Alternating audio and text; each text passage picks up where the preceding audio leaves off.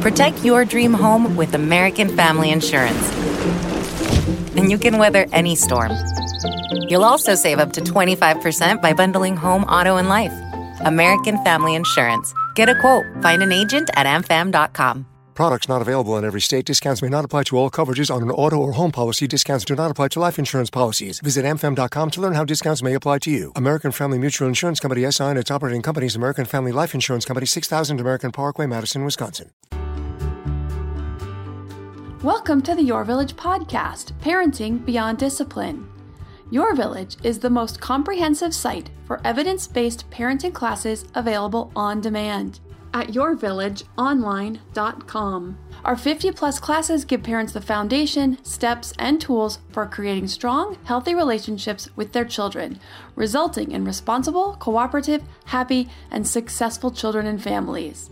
My goal is to help parents support their children in finding and reaching their own unique potential.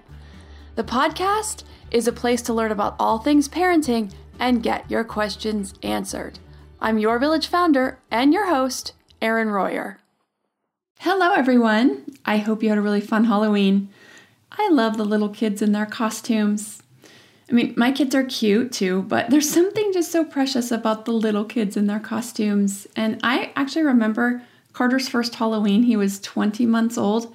We dressed him up as a 50s greaser, and it was the only year we ever did a family costume or family costumes. I was super pregnant that year. As a matter of fact, I was so pregnant I um, I dropped two babies two days later. But uh, I did a white button down shirt, um, some jeans rolled up, and the high ponytail with a ribbon tied around it. Um, their dad dressed up as a T-bird from Grease as well. He had a costume. Anyway, that was fun. Um, we actually went to a Halloween party that night. Anyway, two days later, I went into labor and had the twins. And so my twins turned 11 this week. As of this recording, yesterday. They were 11 yesterday. Um, my older son is now 12, and he's pretty much as tall as me, but he loves Halloween. This is his favorite holiday. They didn't get to do Halloween last year. So even though now he's in middle school, he actually dressed up for school this year. It was really cute. I was shocked that he didn't feel self conscious, but he went to school and trick or treating as a giant penguin. And I didn't even get pictures. This is the worst. It's been so crazy. And well, he was a giant penguin with a broken arm or a broken wing, I guess. Um, the twins wore some of those blow up costumes, but those things are so cumbersome. They ended up taking them off after about four streets. It's the cutest thing, though, to see them waddling around.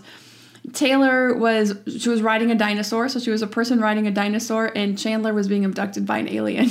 so so, and by the way, Chandler is doing so much better. He has made the hockey team. I can't remember if I shared that last week on the podcast, but he has made the hockey team. He has four friends coming for his birthday. His dad worked really hard to get parents' numbers so that he could invite them. Um, he's working with the school counselor and learning some skills for coping with life's ups and downs. So he's definitely on the upward swing. So that is go that is great. He's a very emotional person and that's not a bad thing at all, but it can make those hard times even harder. And I'm actually very emotional as well. So so much so that I actually feel other people's feelings deeply sometimes and that can be really hard like differentiating like what is this? I don't feel this way and then realizing it's actually you're picking up uh, someone else. Anyway, um, but Chandler broke out in tears last night when we sang happy birthday to him, and he said, I love you all so much. So he's a very special boy. Carter's arm is mending as well, also. He had his one week appointment today, and all looks good. So he has to wear the cast for four more weeks, though. But these have been some stressful past couple of weeks here in the Royer Azralant household. I'm still working on my house. That got pushed back on the back burner for several days last week but I got back at it again this week. So, all good. I also totally forgot to mention I was on the No Guilt Moms podcast two or three weeks ago, and it was so fun. So, I hope you guys will check it out. We talked about the guilt that goes along with being a divorced parent when we start to go through that process and we really decide or finally decide that this is not something that we can stay in. So, we talked about that a lot, and I talked about some of the research, which I've also shared on my own podcast in the past. We just had a really nice conversation with Joanne and Brie about dealing with divorce and the guilt and the other feelings that can go along with divorce and managing that situation. So if you want to hear me talk to some other people, have me be interviewed, you can check out the No Guilt Mom podcast. I believe I was two or three episodes ago. Okay, so today's question is from Meredith. She wrote in and she said, A pressing issue has come up with my six year old daughter that I thought might be a good question for the podcast. My six year old daughter has a twin brother. For the last month or so, if you offer the brother any extra attention, like when he lost a tooth or when he gets hurt, she goes into a tailspin saying, How come you don't love me anymore? And she will get so worked up you can't even talk to her. If he has a cut, she will lie and say she has a cut and a bruise and a headache. It's awful, and it's starting to make her brother not want to talk about his accomplishments or issues. She has also become very manipulative to him. If he won't carry her backpack or play the game she wants to play, she will tell him, I'm leaving the house, and he gets super upset.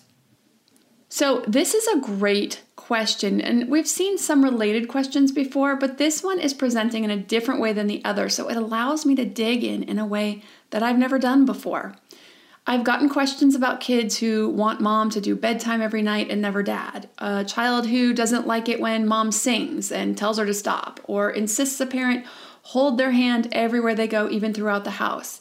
Um, a child who wants the parent to dress them when they're fully capable of doing it themselves. Um, children who want their parents to not wear something or to wear something in particular. So these are I've gotten these types of questions before. And there's several important aspects to development of self and ideals that we need to teach in these types of moments. These are always opportunities to teach. So, first, I'm going to discuss the development of self and how this is tying into the, to the development of self and the goal of being a healthy relational adult. And then the messages that we need to understand from our children when they engage in these types of controlling or manipulative behaviors and what they need from us. So, we're going to dive into some deeper psychology here. So, hopefully, this is fun and interesting. I find this stuff fascinating. So, young children are learning about their power and testing that power. So, this is one really important area to help them navigate. It may appear on the surface that children want power, and they do to some degree, but they also want to know that they can count on us to be the strong leader they need, that they can count on us to be in charge when they're out of control, when they're pushing boundaries, that we will put those boundaries down for them. The world is big and it's scary, and the idea of being in charge, of taking care of themselves, whether it's physically or emotionally, is understandably overwhelming. They don't know the first thing about any of the adult stuff. The logistical stuff, obviously, of like making money and taking care of things and fulfilling their basic needs, but even the emotional piece, they need our support. They need us to help them. I don't want to use the word contain, but to a degree, contain that. Help them feel safe in working through those emotions and know that we are in charge and that we that we are in control that we understand what's happening with them and can reassure them when they're dealing with those big feelings now many times when kids get controlling or bossy and seemingly manipulative what they're really saying is i feel insecure. I need to know i can be taken care of in this world because i'm not ready to do it myself. I need you to show me you're a solid leader. Now, it sounds counterintuitive. It sounds like they're trying to pull power back, but they're pushing hard to see if we will step up, if we will step up and set the boundaries to help them to in this in this way contain those emotions a little bit to let them know what is okay and what isn't okay how far they can go and, and how far they can't and when they've stepped over those boundaries of when they're asking for something or pushing for something when you see this happening you want to take a look at the other dynamics going on around. Now, I think this is really important, especially in Meredith's um, question, because Meredith, you mentioned that it's a it's a new thing, and she's six. So if she's six now, you know, and a lot of this gets worked through a little bit earlier, but if she's really starting to struggle with some of this stuff now at six and it's been going on for a month, but not before that, there might be something going on currently in the environment that's making her feel insecure. So, taking a look at that, what are the big changes? Are there any big changes going on? Is there a move happening? Are they moving schools? Is there a new sibling on the way? Um, is there stress in the adult lives? Even if we think we're shielding them from our stressors, whether it's fear of a job loss, an ill relative, whatever that may be, they may be feeling that. So look at the dynamics of what's going on around you now, what might be changing, what they might be feeling differently, and why that might be pulling out these feelings of insecurity.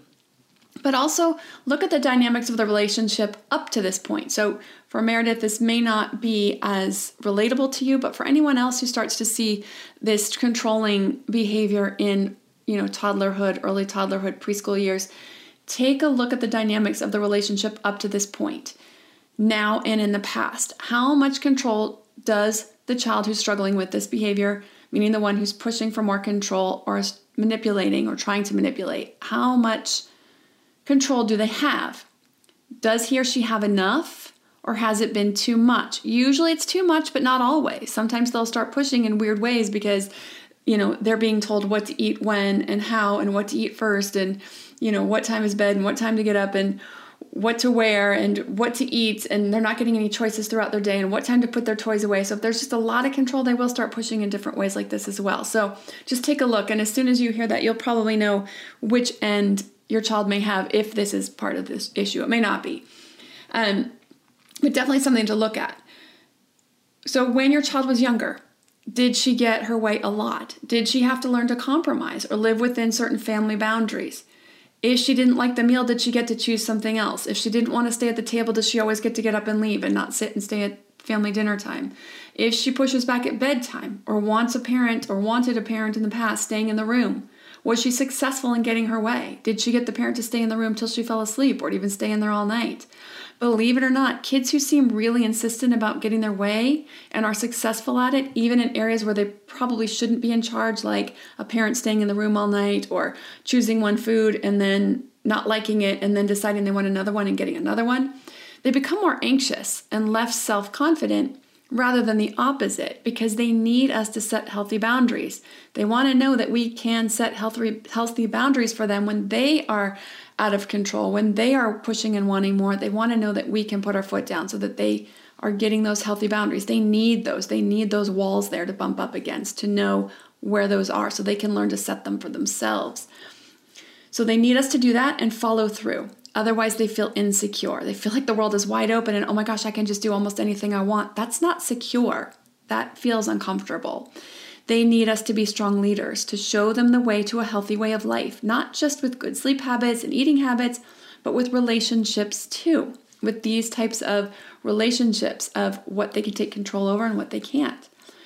Peer relationships are give and take, they're compromise, so they need to know to give and take.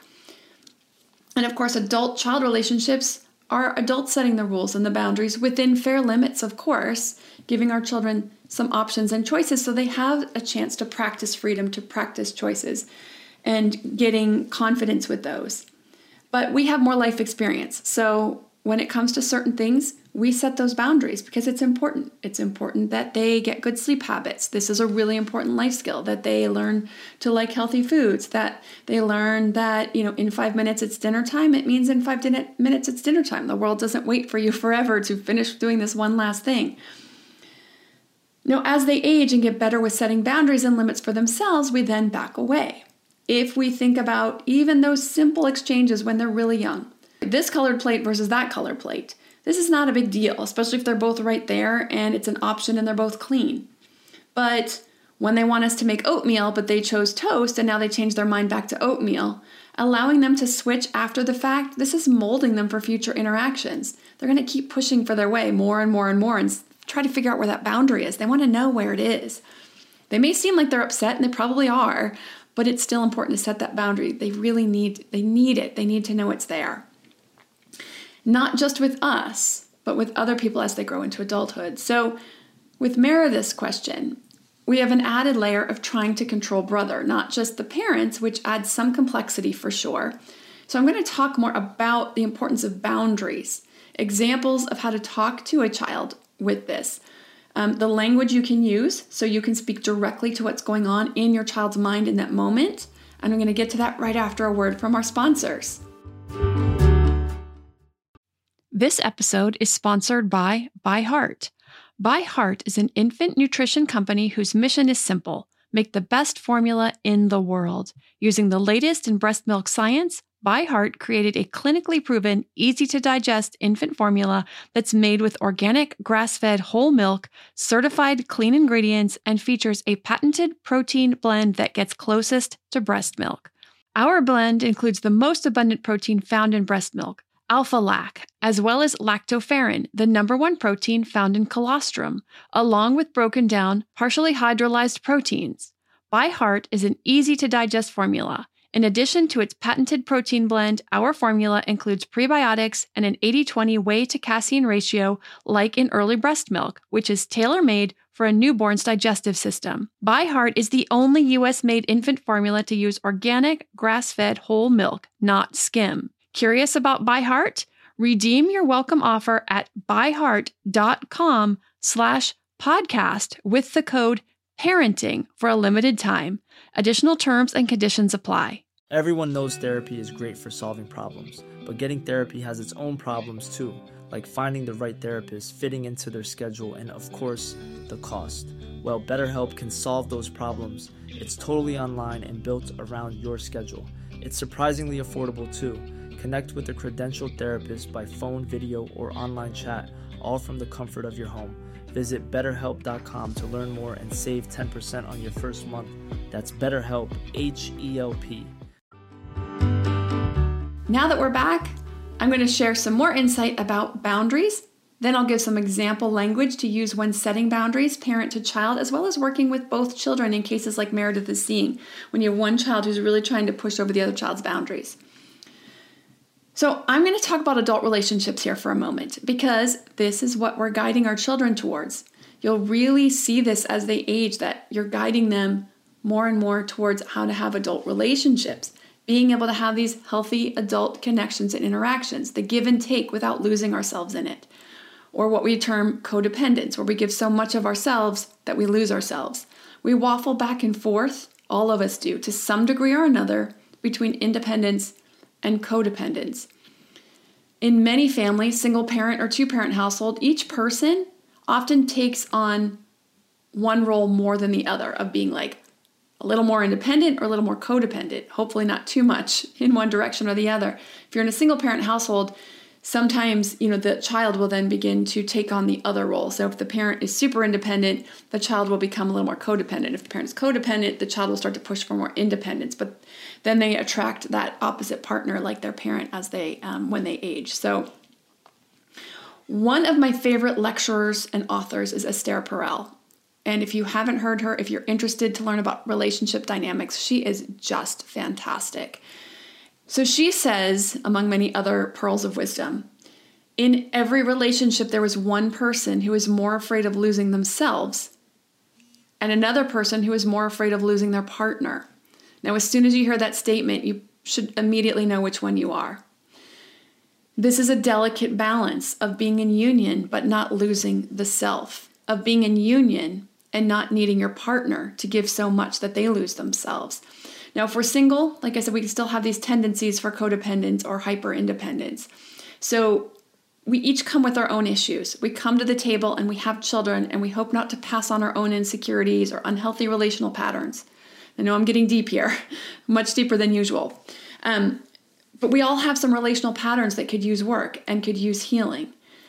And a lot of times we avoid those. It's not uncommon for us to avoid them because they're painful to face, but it's just life as a human. So here we are trying to be cognizant of our own psychological selves, or maybe not. Some people are very avoidant of that. That's also common. But our kids will sure bring them to the surface if we aren't looking at them. And even if we are, they'll bring them to the surface for us or hold a mirror up many times. But that's a topic for another day or actually probably from my new podcast I'm currently working on called Minding the Gap. It's about recognizing our own patterns and working on them and creating the life and being our best self. So that's a, a, a whole different area, but I'm really excited and we're really working hard on that one along with everything else. So, okay, so here we are. We want to raise children who know how to be healthy in themselves so they can be healthy in relation to others. So when we hear our child engaging in these relational patterns of control, how do we help them get their needs met in a healthier way? That's really what we're working on here. Everyone has the right to set healthy boundaries around what works for them. And it's the other person's job to then hear and adhere to those boundaries without it feeling like a personal slight. Now, again, of course, the operative word here is healthy boundaries and working on healthy boundaries. So, children need to learn that people they love can set boundaries and still love them. That we all have needs or wants, and sometimes those needs or wants do not intersect. They're not going to be the same. So, when they're young, it may be that someone else doesn't want to play the same game that they do. And as adults, it might look like I want to spend an evening with my friends on Thursday. Um, or I want to, if it's a girlfriend, I want to spend, I'm going out with my other friend Gail on Thursday. It doesn't mean I don't care about you or I don't love you. It means I'm my own person, separate from you, and I have my own needs, that this other person fulfills some different needs. Loving me means wanting me to take care of myself too. So, how do we help kids begin to understand this really big, deep concept around this? So, first, it's setting those boundaries with love. Now, this means knowing it's in their best interest not getting frustrated, but coming from a place of understanding, teaching, and guiding when they struggle. We're coming from a place of being the strong leader they need through this learning experience.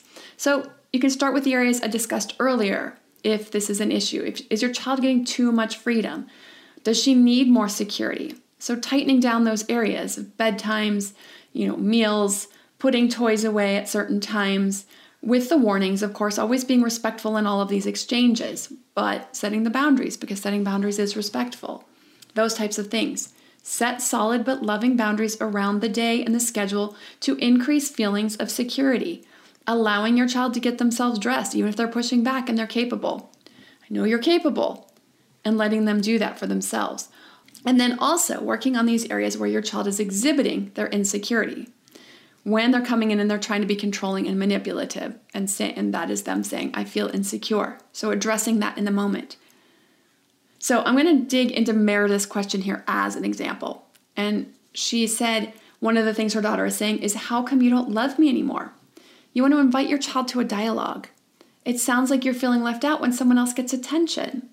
At six your child may have a deeper answer or response than they will at well they will than they did at four but they may have a deeper answer than you may be expecting so explaining listening to what they have to say hearing you know and then following that train but also making sure that you explain that love for one person doesn't diminish love for another everyone needs love and when someone is hurt they especially need love now, there's plenty of love to go around for everyone. There's plenty of love from mom to go around for all of her kids. But then we need to let them have their reactions. If that is not a satisfactory answer to them, and it probably won't be, especially the first time they hear it, we're just going to keep our boundaries. Let them have their reaction, let them work it through, talk about it more later. They may not like that showing affection for a sibling, but that's something they need practice dealing with and accepting it. So, giving them that practice at working through it is the loving thing to do. When your daughter says she is hurt too, saying something like, It sounds like you're feeling the need for some attention or affection right now, too. I'm going to finish up looking at your brother's cut and getting it fixed up, then I can look at yours.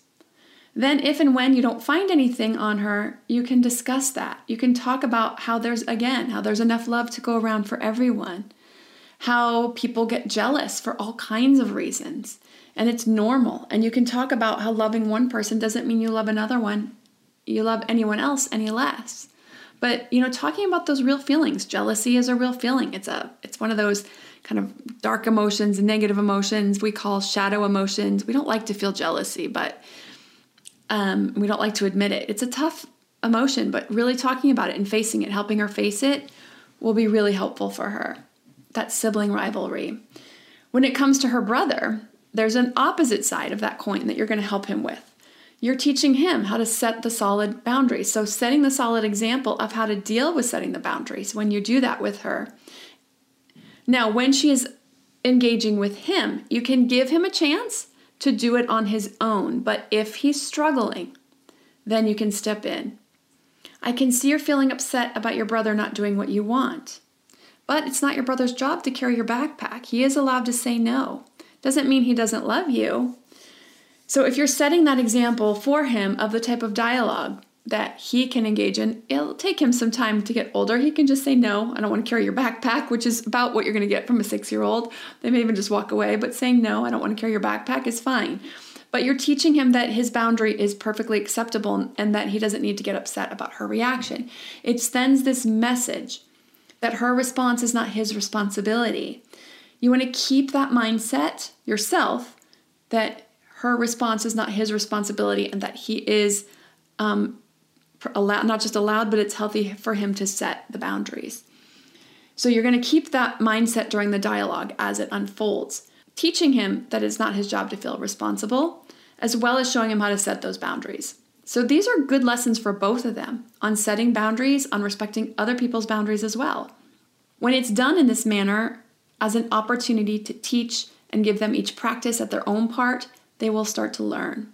They will learn how to do this themselves. You can even talk to him later, alone, about not taking on other people's reactions and emotions. So you can start talking to him outside, like separately, at bedtime when it's one parent in there. Start talking about that. It's okay to say no when we don't feel like playing a certain game or we don't want to carry someone's backpack, whatever the scenario is. And the other person's reaction is for them to take on, it's not our responsibility. So, this will be really helpful for them in their other relationships going forward their friendships, friendsh- um, their friendships, their relationships with their superiors in a work environment, co workers, or romantic relationships. If you want to know more, the Siblings Without Rivalry class is a great class to help build strong sibling relationships.